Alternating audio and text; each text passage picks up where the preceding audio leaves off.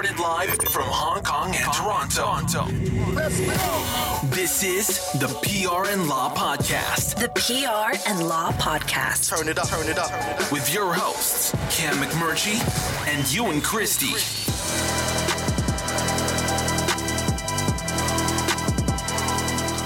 Howdy, welcome to episode 60 of the PR and Law Podcast. I'm your host, Cam McMurtry, along with Ewan Christie. Hello, Cameron. Ewan's an employment lawyer and partner at Duntroon, LLP in Toronto, Canada, and online at duntroon.law.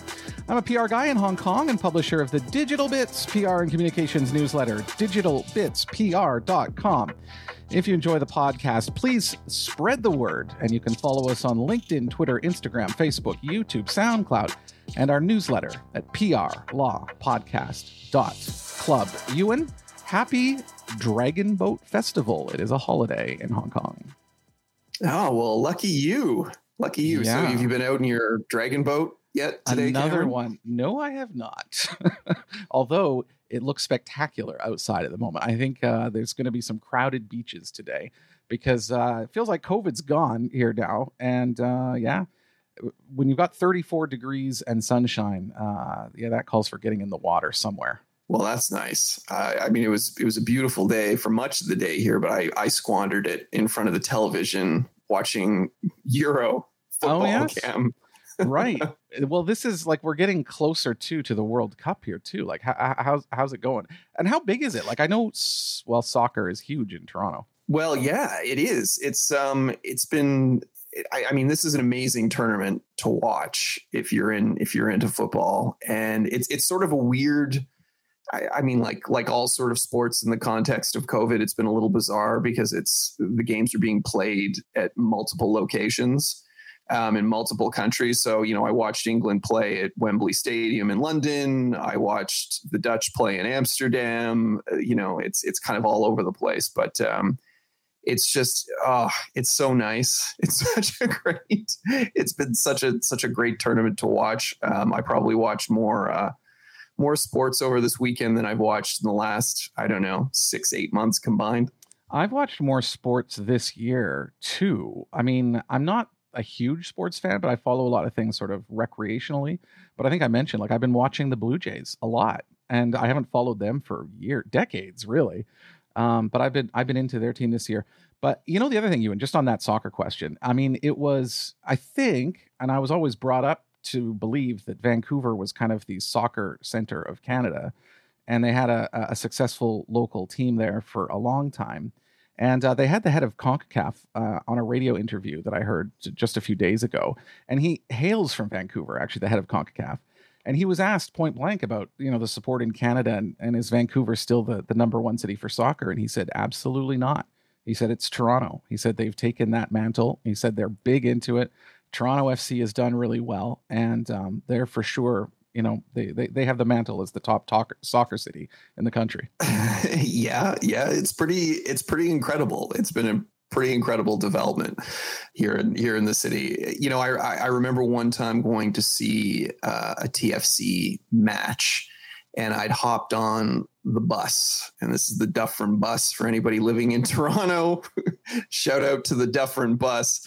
But um sort of started more in the northern end of the city cam and it just heads all the way downtown right to the stadium. And of course it's picking up many many passengers along the way. But what was really really remarkable and it was one of those moments where sort of just boasting with a sense of pride um, for living in toronto is by the time we reached the stadium there was probably and, and this isn't this isn't hyperbole this is probably actually around factual about eight different languages being spoken on that bus. And i thought this this is the toronto that i know and love. It's so remarkably multicultural and multi-ethnic and it's insane. And what's the common bond here? What's the common love?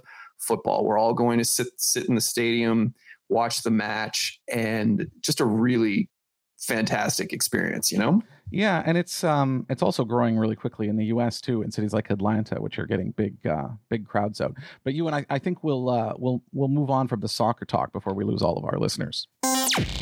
Continue the debate with us on social media. Join us on LinkedIn, Facebook, Twitter, and Instagram at PR Law Podcast. All one word P R L A W Podcast. Send us your questions now by email to ask us at prlawpodcast.com. That's all one word. Ask us at prlawpodcast.com or on social media with the hashtag PRLawPod. That's hashtag P R L A W P O D. All right, what's up? You know, Cam, I wanted to talk about alternative dispute resolution. Mm. We spend a lot Sounds of time exciting. on this show Yeah. talking about disputes, litigation, suing people, Mhm. all of that nasty, nasty, nasty business. But, you know, there's a flip side to that coin, and that is the different methods of alternative dispute resolution. And one in particular that is really sort of dominant in litigation circles, and that's mediation. And, you know, here in the city of Toronto, for example, Cam, mediation is mandatory. So if you sue someone, you cannot get to trial until you have engaged in that mandatory mediation So process. what what is mediation exactly for people who might not be familiar? So, mediation is a neutral arbiter that's brought in in an attempt to resolve a dispute between two or more parties. So, you know, what does that practically look like? Well, what it means is one party engages with the other party. They show up somewhere on a, on a, on a scheduled day to meet with a mediator. They effectively plead their case to this mediator. The other side pleads the case to the mediator. They more often than not sit in the same room and they have an opportunity to, you know, express their grievance to that mediator, express their grievance to the other party. And then that individual, that mediator who is neutral in this entire process, they do not have a horse in this Mhm. race, effectively attempts to help them resolve the dispute between them.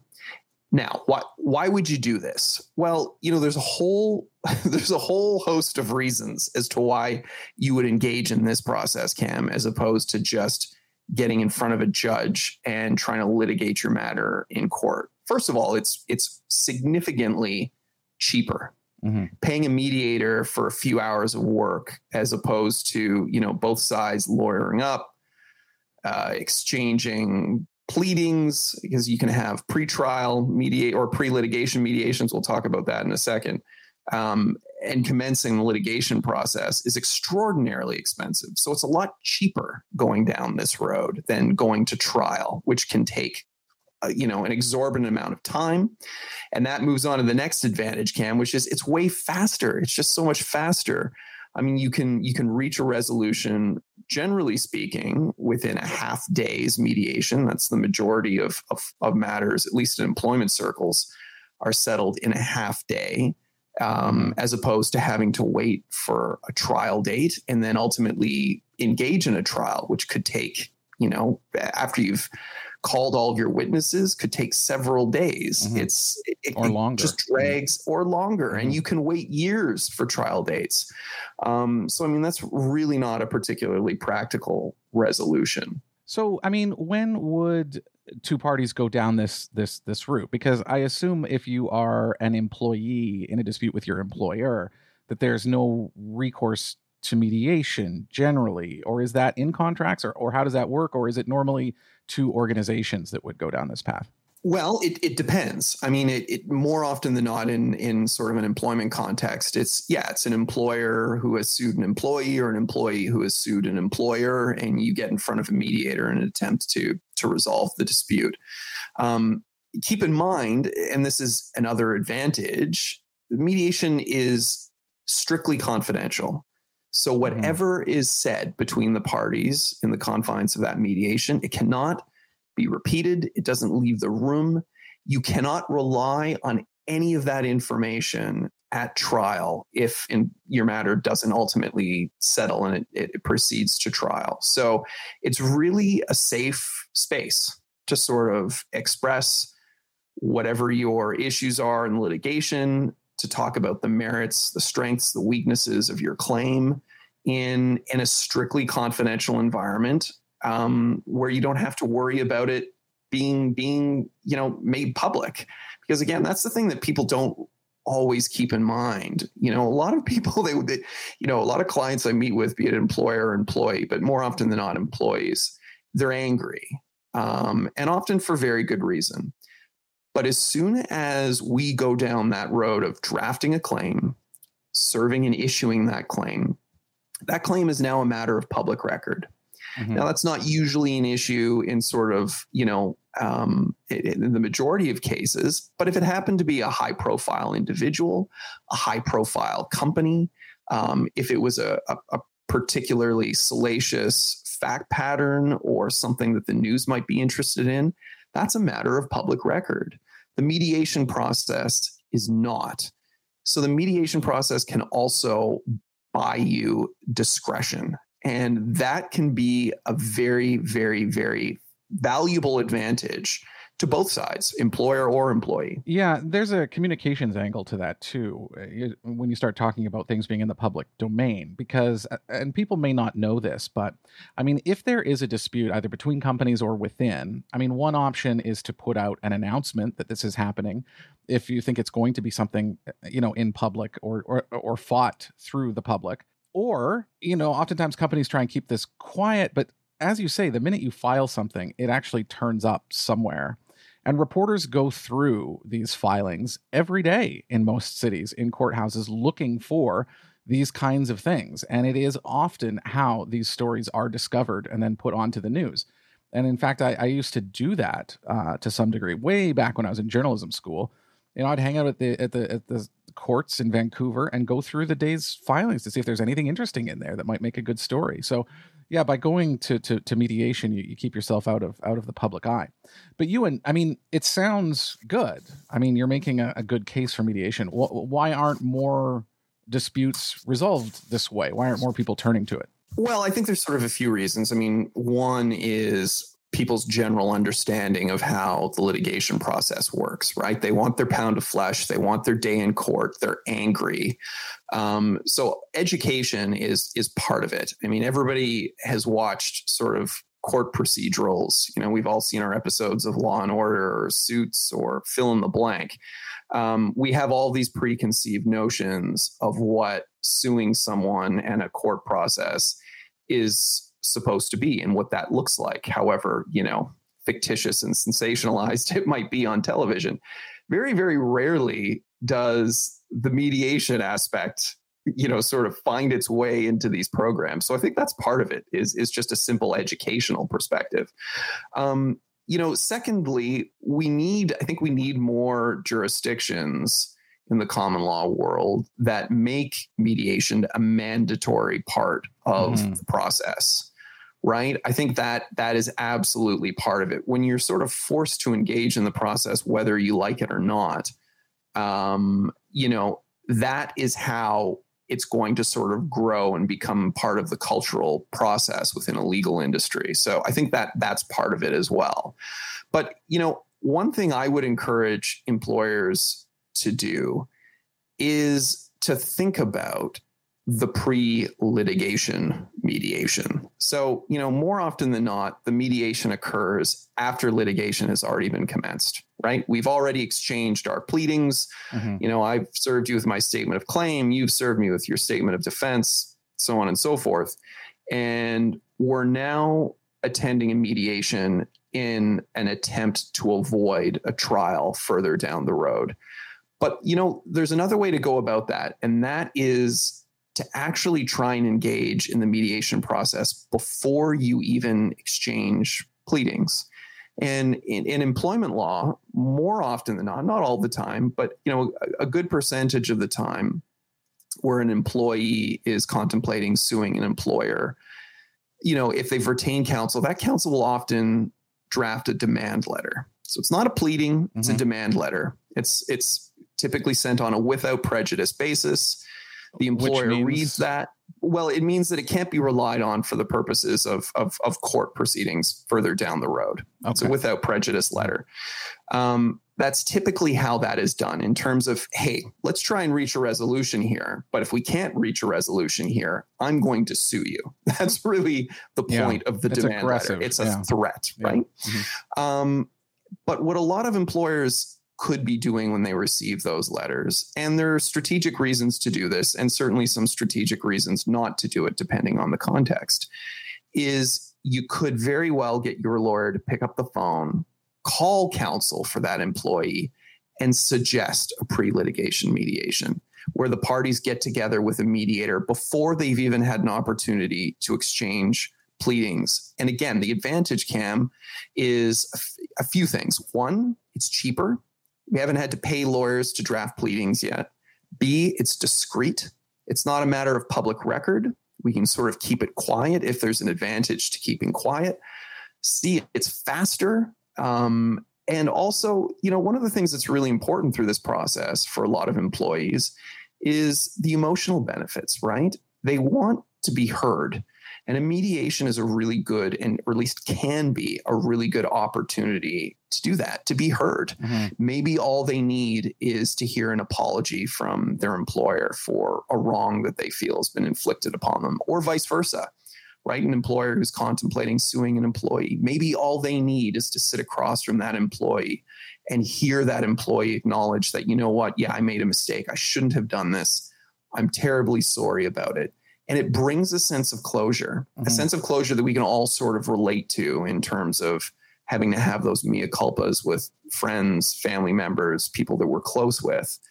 Um, whereas the litigation process is terribly cold, Yeah, distant. unpleasant. You're not you're not Mhm. getting into a room with that individual early on and and having that opportunity to to sort of say your piece. Right. And I mean, so I mean, in in a in essence, then I mean, basically, mediation is a is a, is a third party hearing out both sides, letting both sides make their case, and and trying to find some common ground before before going to court, which, as you say, is is a much more uh, aggressive and unpleasant process. I mean, if you can work it out through through through mediation, it's it's going to be much better for everyone, probably.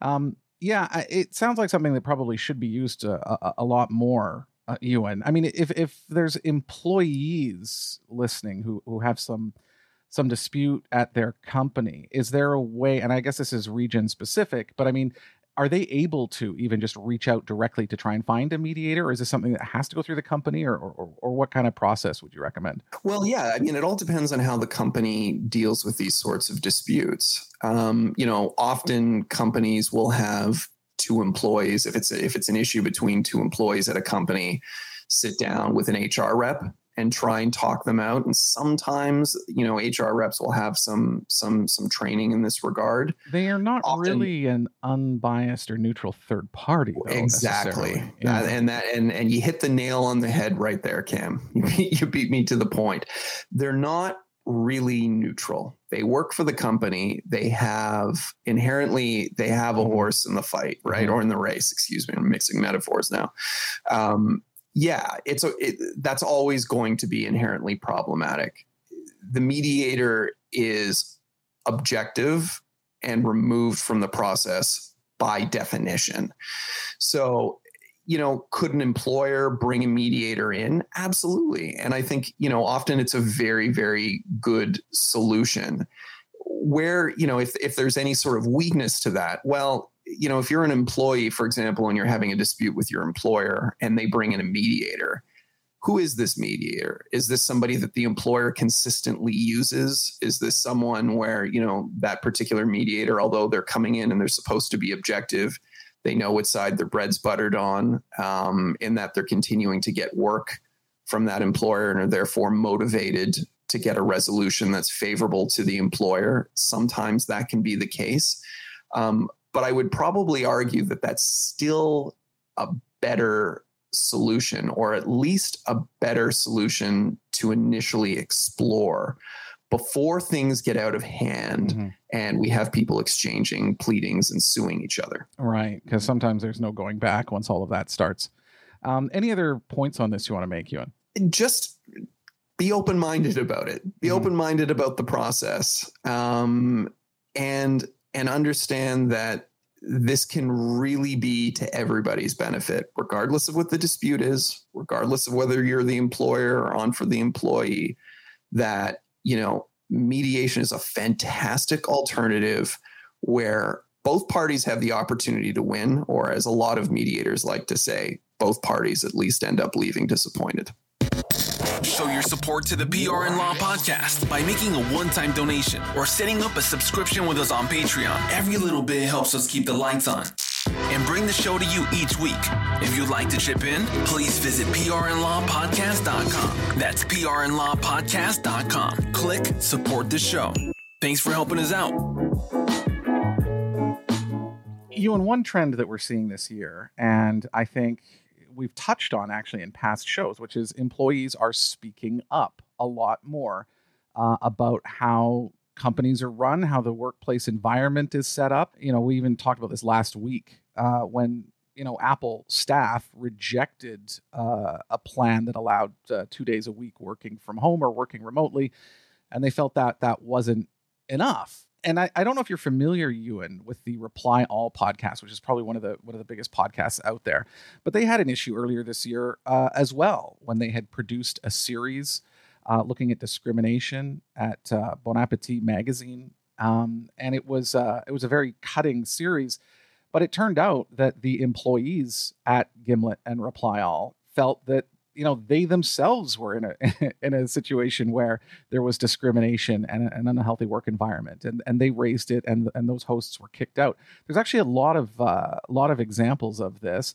I guess you're probably seeing it too from your side. I don't know if this is a sort of a result of the pandemic or the economy or what but it looks like this is a trend. Yeah i think it is. I think part of it is we have people working from home, right? These are often conversations that employees would engage in either at work or after work at, you know, at, at a bar, at a pub, or a restaurant, coffee shop, what have you. Um, and they're not really able to do that and sort of engage in these discussions. And so I think a lot of them have moved to online forums, um, be it a bunch of employees jumping on a Zoom call or through Signal, WhatsApp, you know, these these so these sorts of methods, and they're sort of exploring these disputes virtually and then putting a virtual sort of um, argument together to then send off to the employer. I, I, you know, it's going to be interesting to say if is to see if this will continue when employees are going back, if they are going back, if you are working for a company that's going back. But I, I absolutely agree with you. I think it's reflective of the sort of virtual arena that's resulted from the pandemic. Yeah, so there's I mean there's the the the broader trend, right? It's almost in a way almost like collective bargaining without a union. Um, but then there's the specific, and I want to go into a specific case today, Ewan, and it pertains to BrewDog, uh, one of the great, I guess, local brew- brewers in the UK from Scotland, actually. Okay, as I understand, actually, as I understand, I think they um, got their start in in Aberdeen, and I hope I got this right. My brother and my sister in law live in Aberdeen, and they took me to a BrewDog when I was there. But to your point, they're they are all over the UK, yeah, right? You can you can buy their their their beer in in stores, but you can also visit. They also have you know, sort of pubs that pour draft as well. Right. So they, I mean, they they came on board around two, 2007, 2008. Uh, you know, they've become quite popular. BrewDog beers that can be found uh, many places around the world, including here in Hong Kong and it, has been known as a as a fast paced kind of demanding company that's got a social justice bent to it to some degree. But but whatever image the brewer had, it came crashing down uh, this week when a group of employees wrote a letter to the chief executive of BrewDog and painted a picture of just an awful and toxic workplace environment. So this letter was signed uh, by more than 70 former employees, and there were another 45 uh, members who did not feel safe to include their names or initials, according to the letter. So it's believed there's probably a mix here of people still there and people who uh, have left. And the letter is quite extraordinary uh, Ewan. I know you've had a chance to to take a look at it. It's a little bit long, so I do want to just read a couple of sort of key key uh, passages uh, in here. But basically, again, this is to the BrewDog chief executive, and they're angry about the workplace environment. Quote. The purpose of this letter is to make known the feelings of former staff regarding the atmosphere fostered at Brewdog since its inception, in the hope that it might explain why so many allegations have been brought to light. Brewdog was and is built on a cult of personality. Since day one, you have sought to exploit publicity, both good and bad, to further your own business goals. Put bluntly, the single biggest shared experience of former staff is a residual feeling of fear fear to speak out about the atmosphere we were immersed in, and fear of repercussions even after we have left. Some of us remain in the industry, some have moved on to pastures new. Some of us were made redundant, some left voluntarily because we felt it was time to get out before we could be pushed out regardless of where we are now or what we are doing, there is not one amongst us who feels entirely safe signing this letter. But despite the power your voice carries and the depth of your pockets when it comes to legal action, we believe it is time for us to share our experiences with the world. Now, Ewan, I've got one more passage here that really is directed very specifically to the chief executive. Quote James, this next passage is for you. It is with you that the responsibility for this rotten culture lies. Your attitude and actions are at the heart of the way Brewdog is perceived from both inside and out. By valuing growth, speed, and action above all else, your company has achieved incredible things, but at the expense of those who delivered your dreams. In the wake of your success, are people left burnt out, afraid, and miserable. The true culture of Brewdog is, and seemingly always has been, fear. You go on LinkedIn and claim the buck stops with you, but do you have the guts to look at the team you have built around you and admit that the overwhelming majority of them are quietly afraid that their next mistake could be their last at Brewdog? In the last few weeks, the silence has been deafening. This is not the time to try and quietly wait things out. What do you think? Yeah, yeah. Well, I, um, th- this letter, of course, was put together. We should we should say the name. It's Punks with Purpose.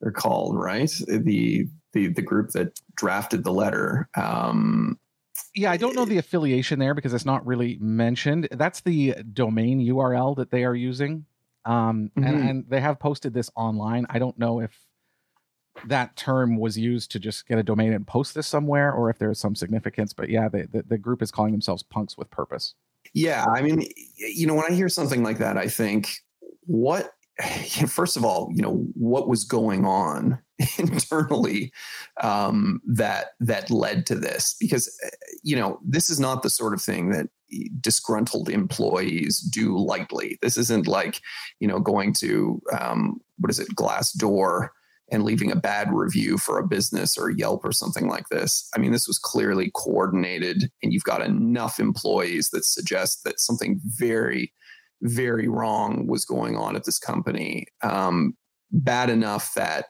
the executives at the top most certainly were aware of the cultural issues and the issues um, that these employees are raising. I mean, it, it just strikes me as really, really problematic and very, very tone deaf that it got to this place before you know the company got involved in actually addressing it publicly. Yeah, I'm I'm really fascinated with this because I actually I think there's just so many layers to it. I mean, I I have read Walter Isaacson's book on Steve Jobs, which makes him out to be absolutely an awful human being, and I have no doubt that he was awful to to many people around him. But back then there wasn't the public channels available like this to to voice displeasure not that they would or wouldn't and i'm not saying this is better or worse than, than sort of the way steve jobs behaved but i think that the, the the fact that we have this ability now has also changed the game a little bit i think there's a lot of factors at play and i do think part of it might be economic part is cultural i mean i think following following the, the me too movement and a lot of other even the social justice movements in the us Black Lives Matter, etc. I, I do think there's people that feel more empowered to stand up even when they are scared. I just think there's a lot that goes into something like this, but indisputably, this is happening more often. We are seeing staff, you know, band together more often. And I know that this has executives worried. I mean, in the past, you could keep things in house most of the time. And, you know, people were worried about attaching their name to something. You know, they didn't want to burn bridges. I mean, there were all kinds of sort of restraints in place to prevent sort of a public humiliation this way. But this is this is deeply concerning for people at the heads of companies because they're starting to realize, you know, they're going to have to behave internally the way that they're expected to behave externally, which is, you know, with respect and being humble and and and not causing problems, not not driving wedges between people. It's a it, it's a big change. Yeah, I completely agree. And also, you know, I think for a lot of employers, the expectation for the for the longest time was well, let's pay them well and give them good benefits. And that's the extent of what we have to do. And, you know, employees of the incoming generation have sort of resoundingly stated, well, that's not good enough. It's not just about the money, it's not just about the benefits.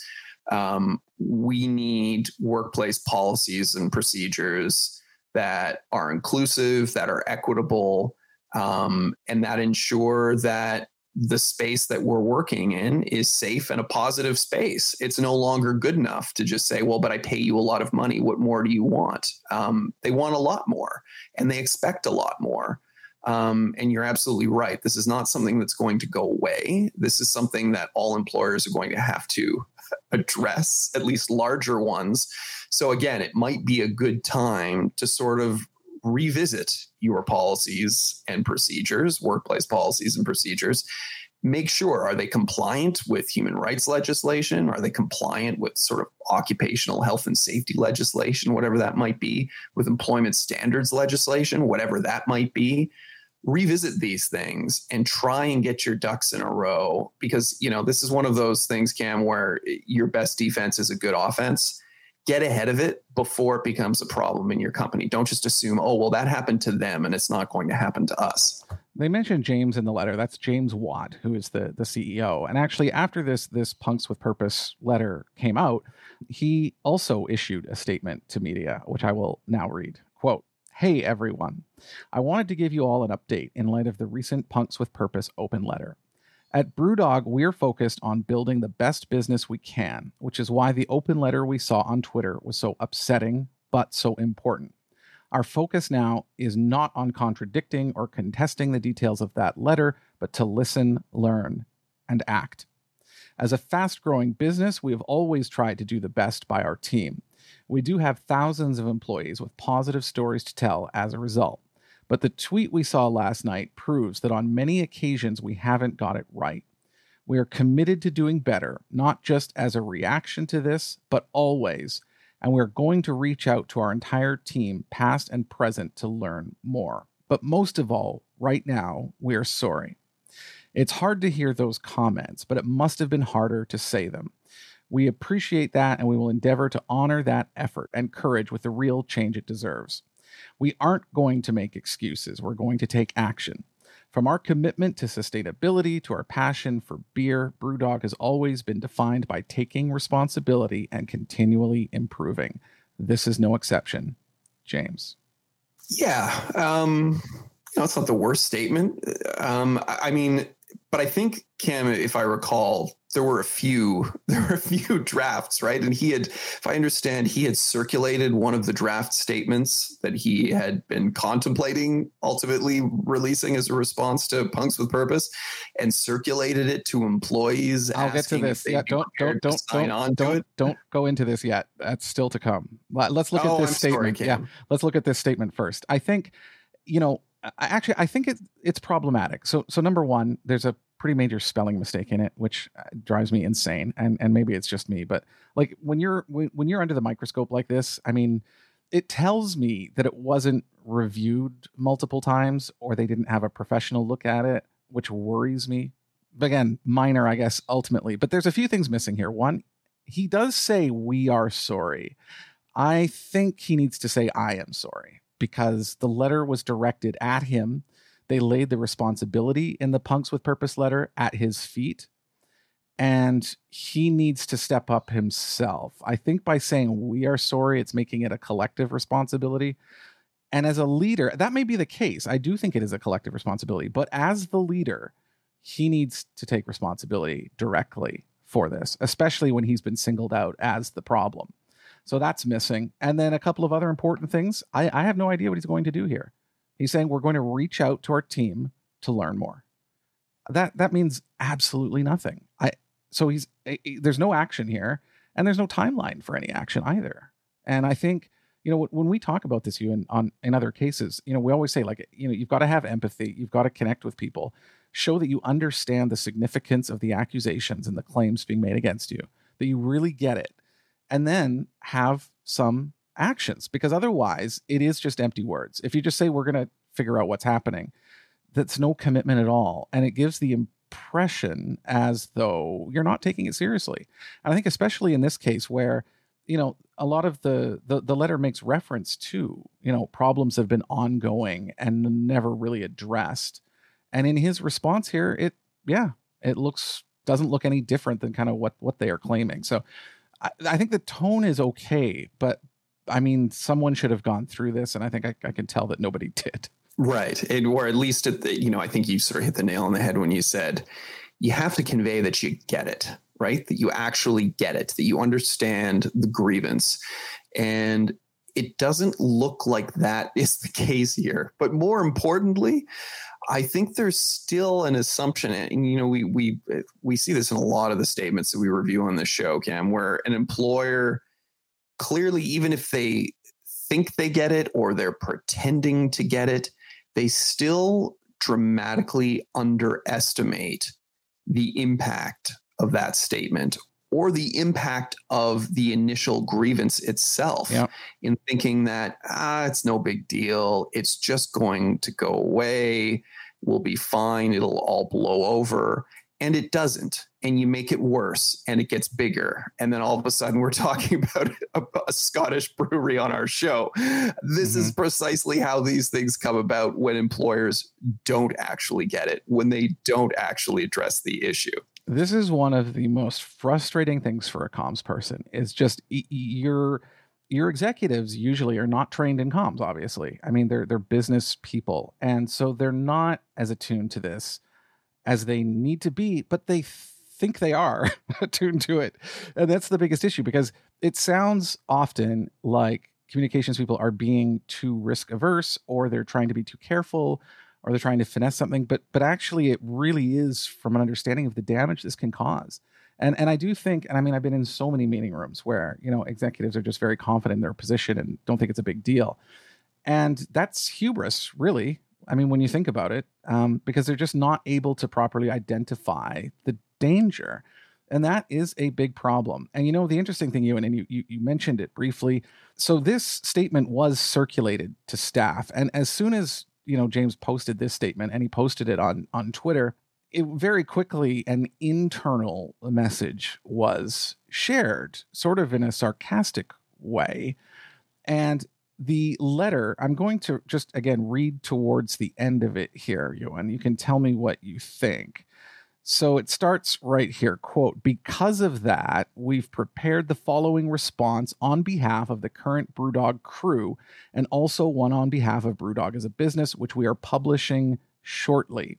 If you agree with the content and are happy to add your name to this letter, reply to this email with a yes by 10:30 a.m. today. So this was sent around before James posted his message.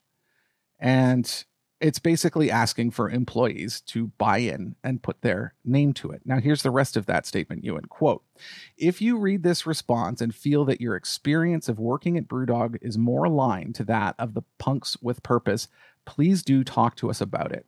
Speak to your line manager, contact the people team, reach out to any member of Mission Control. We absolutely need you to be radically honest about this, and we will listen and do everything we can to make things right. We hope you'll read this response and feel proud to be part of the current Brewdog team. Everything we're doing collectively is genuinely making a positive difference to the world around us, and we simply can't allow social media posts to go by without putting our own perspective forward.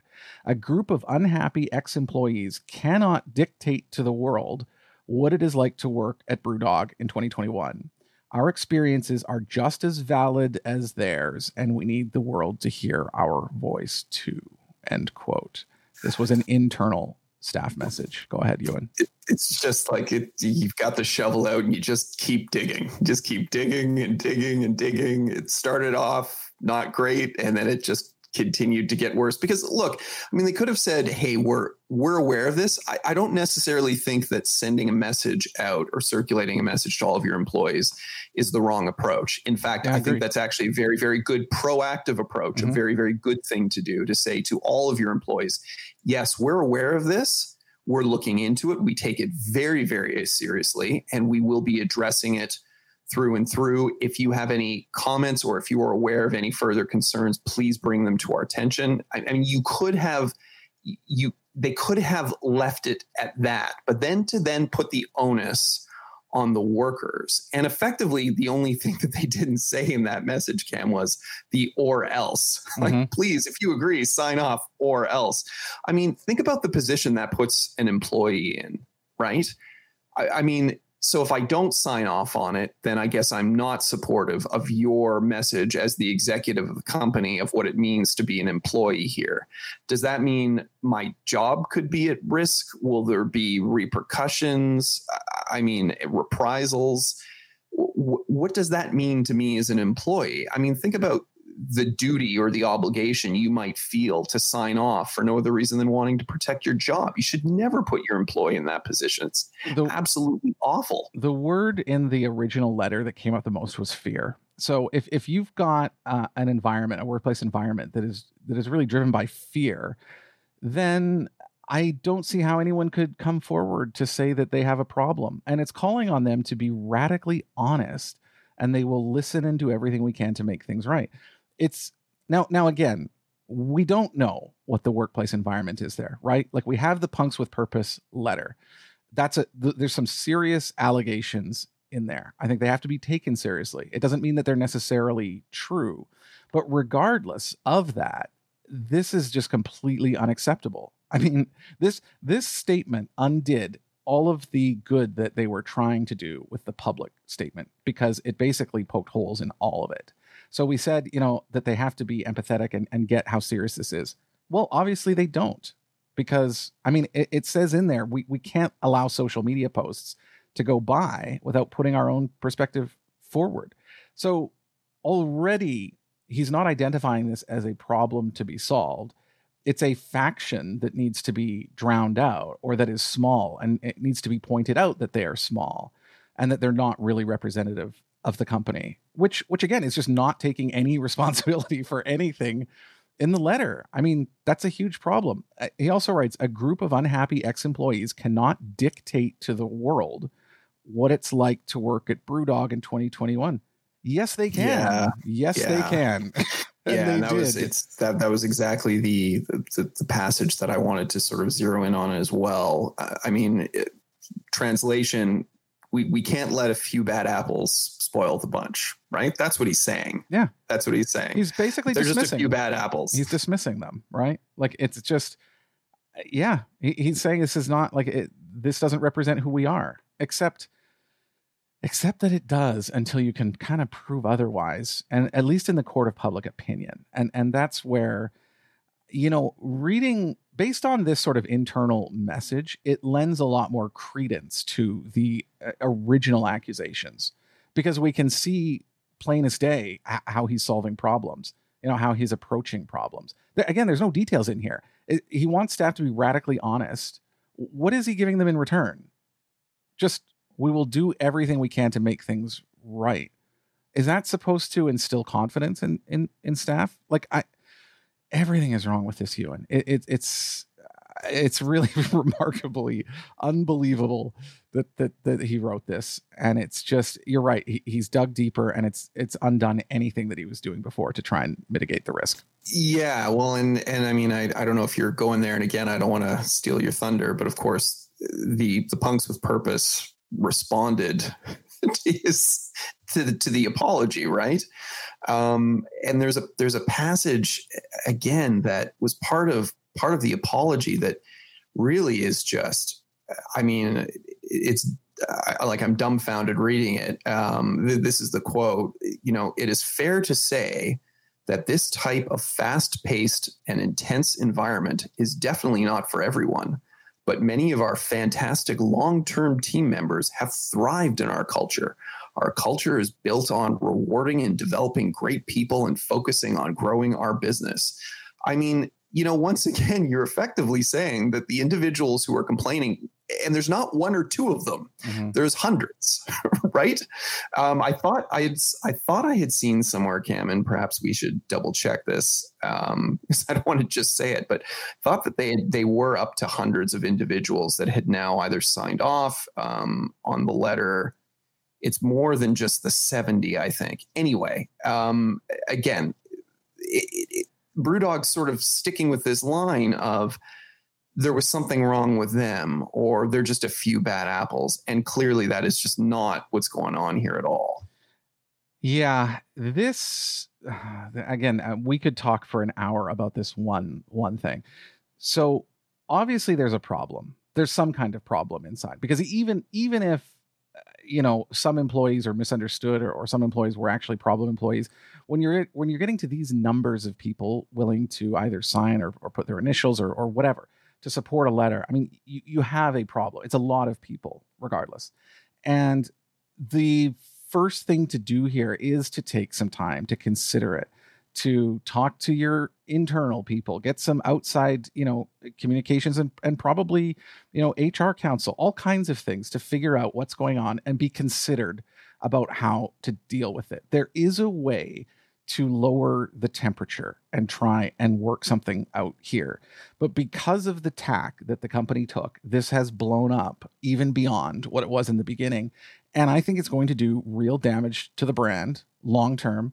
And I don't think it's done yet because now we're going back and forth, right? Like this is exactly what you don't want. Is like you don't want public letters going back and forth. I mean, it's horrible. And um, they've opened up that that channel in this process. And I, I I I hate to say this, but this is what happens. Like this is what happens when these risks aren't taken seriously and and when there's no i mean it sounds like maybe he's either not taking advice the ceo or there's not the right people around him to give him advice. I don't know. But but whatever's going on it's serious and it's about to get a lot worse. Yeah and and here here is the number cam. I got it. So uh, this is this is part of um punks with purpose part of their their response says we tend to do in response to our letter, which now has over 250 signatures, including some current anonymous staff members. We're working through adding them to the letter. Um, now, I don't know if that means that they're all employees. I guess they aren't all employees, but they have 250 yeah, they're not all. signatures yeah. um, to the letter at this point. Because the original 70 were, were, were former employees, and then they mm-hmm. had 45 current or something like that. But okay. um, anyway, I, I do think th- th- this is almost a perfect sort of case study. I think this could go down to as just like this is what you don't do if you want your business to survive. Wait a minute, wait a minute. Check this out. Whoa, hey, check this out. No, no, wait, wait. Oh, check it out, check it out. I want you to check this out. On the PR in Law podcast. All right, give us something cool to check out this week, Ewan. Yeah, Cam, I, I listened to, have you ever listened to um, the What Next TBD podcast? On Slate? No, I haven't. But Slate does some excellent podcasts. Yeah, I, I, I never listened to it either. It's hosted by uh, Lizzie O'Leary, and it was more the title that sort of caught my caught my uh, my eye that led me to listen to it. But it was actually it was, it was great, and I'll probably listen to some more episodes. The title was "What Space Billionaires Cost Us," and mm-hmm. effectively, it was a podcast about why are so many billionaires obsessed with space travel right now, Cam? Yeah, um, I know. And it's interesting. I Elon mean, it Musk, like a pretty, Jeff Bezos. Yeah. yeah, Richard Branson. Richard Branson. It seems like a really sort of um, obvious topic, but I'd never, I'd never sort of sat back and thought about it. So the, the guest on the show was a, a Lucianne uh, Wal- Walkowicz, an, an, astronomer at the uh, Adler Planetarium and founder of the JustSpace Alliance. So, anyway, the two of them have a great and really interesting conversation. about why the billionaires are so obsessed with space travel. And some of the some of the, part of the discussion is really interesting. So one of the one of the suggestions is that you know there's always been an inherent relationship between tech nerds and science fiction. Mm-hmm. And, yes, and very that, true. And that they probably read a lot of you know Asimov and uh, and some other sort of the classic canon of sci-fi writers growing up. So they were always sort of thinking about these issues. It was always sort of ever present in in their sort of cultural milieu as teenagers and twenty somethings. Um, but one of the other things that I didn't think about uh, is just the money to be made here and not in sort of the obvious stuff about you know commercial space exploration. And it's the idea of all of the crap that we send into space satellites et cetera et cetera et cetera. And this has almost exclusively been the domain of you know um, things like nasa right? And government funded platforms to get satellites up for telecommunications. So there is a whole industry of money to be made from commercial companies who are sort of prepared to take on this work that oh, yeah, sure. you know up until now has basically been the exclusive domain of the government right? Yeah yeah absolutely. And i am actually seeing a bit more about this too. I, I, think there's a lot of yeah egoism obviously that goes into this too when you've got sort of these powerful men looking at it. Yeah it, it I, and you know what the interesting thing is Ewan like i am a technology person like i work in technology i i'm i mean you know me i'm huge into this, but I've never been a science fiction person ever. I'm probably going to alienate myself here, but I have never seen Star Wars. I've never watched Star Trek.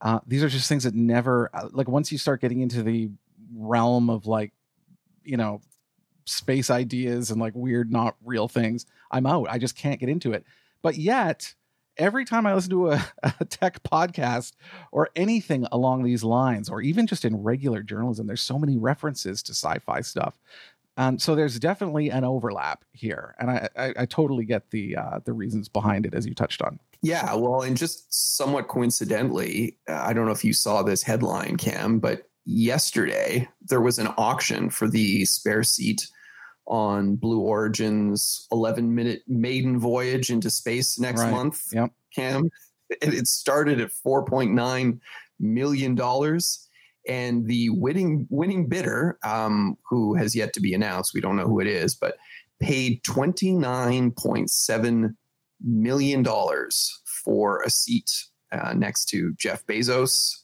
on that eleven minute just... maiden voyage. I mean, just. I know there's insane, other silly. wastes of huge amounts of money, but this just seems so ridiculous when there's actual real problems in the world. Thirty million dollars for this. I hear you. I hear you. Anyway, and also, uh, lastly, on that point, like I don't even really like flying, to be honest. Like I, I, it's just not like I. I mean, I feel safe. I, I don't actually think something's going to go wrong, but like I'm highly sensitive to like sounds of the plane, and I'm worried, you know, something might happen. I can't imagine what it would be like getting into it like a spacecraft and taking off. Like I, I don't know. I'm just not up for it at all. Even if it was free, I wouldn't go. So well, you should still watch Star Trek, though, Cam. Oh, Come on. Oh, yes. Star Trek. So, Star Trek's great. So everybody tells me. Um, I this week I, I want to actually point to two articles from the same writer. I'm a huge fan of Taylor Lorenz. I don't know if you've come across her, Ewan, but she is. Uh, she got her start actually uh, a decade ago, basically covering internet culture, and um, she has done such a good job with that that she she was finally recruited to the New York Times uh, a year or two ago, and and now with internet culture being so big and so important, she really has blazed the trail for similar positions at other companies. Um, it's now becoming an actual field. And I have alerts for her articles when they come out because I find them so interesting. And there were two recently that I thought I'd sort of group together today. One is on the word cheugy. And we're going to date ourselves here a bit, Ewan, but this is a term that is being used out in the interwebs and in real life that I had never come across. Do you have any idea what it means? Uh, no. And when I saw the word, I actually thought that it was pronounced chuggy. No.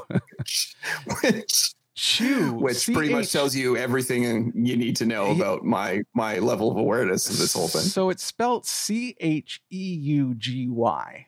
C H E U would be chew, right? But you made me second guess it, and I did go look it up. It is pronounced chuggy. But basically, it it it kind of is like tacky or basic, but it applies to things millennials like that Gen Z find are ridiculous. You know, so some examples would be like Golden Goose sneakers, Barstool Sports, you know, the the Gucci belts, like things things that are really that were popular several years ago, like girl power t-shirts, things like that. And you know, I think like these these terms, these slang terms always they come and go, but I feel like with the internet they come and go even faster than they were doing before or it's just me getting older actually, I don't know. But I I always am interested in these terms though as they as they pop up. And uh, you and I in our age bracket, we're not going to not too many of our friends, I think, are dropping the word chuggy very often. Um, but it is kind of nice to know what it means regardless. So I'll put a, a, a link to that. And the other one, Ewan, is uh, a, another internet remarkable story about a 17 year old who was having a birthday and his friend basically put a put a message on TikTok saying it's uh, Adrian's birthday Saturday and uh, meant just for friends, you know, just 20 people or so, whoever followed him. Well, it became a massive event once the invitation just randomly went viral on TikTok to the point thousands of people showed up at Huntington Beach in California and they had to rent a huge facility the day before uh, to to accommodate so many people, but that fell through at the last minute. The police got involved. It was a huge, huge issue. and there's some remarkable video from Huntington Beach about all these people who showed up for Adrian's 17th birthday. And uh, yeah, I'm, I'm yeah. familiar. I'm familiar with this story, and it, and I'm, I'm just wondering how long it's going to be before we see a movie made about it because it's totally it's it it sounds like the plot line of some sort of film, some comedy. right? Yeah.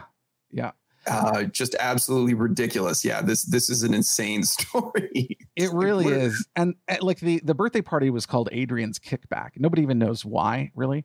But but that's what has really trended everywhere. And Adrian himself now has so many followers on social and, and he's already talking about being an influencer, which I mean they they make quite a bit of money these days, although it's hard it's hard work. But anyway, this is what the internet's capable of now, right? I mean, I think we've seen it in a political context. I think you know when when TikTok people bought up the tickets to the Donald Trump uh, rally uh, in the U.S. prior to the election, so nobody actually showed up. you know, these sorts of things where you really harness the power of a group or a large number of people. Um, yeah, it's it's it's remarkable. I mean, we've never been able to do this before, and on some level, you and it still feels like this is very new.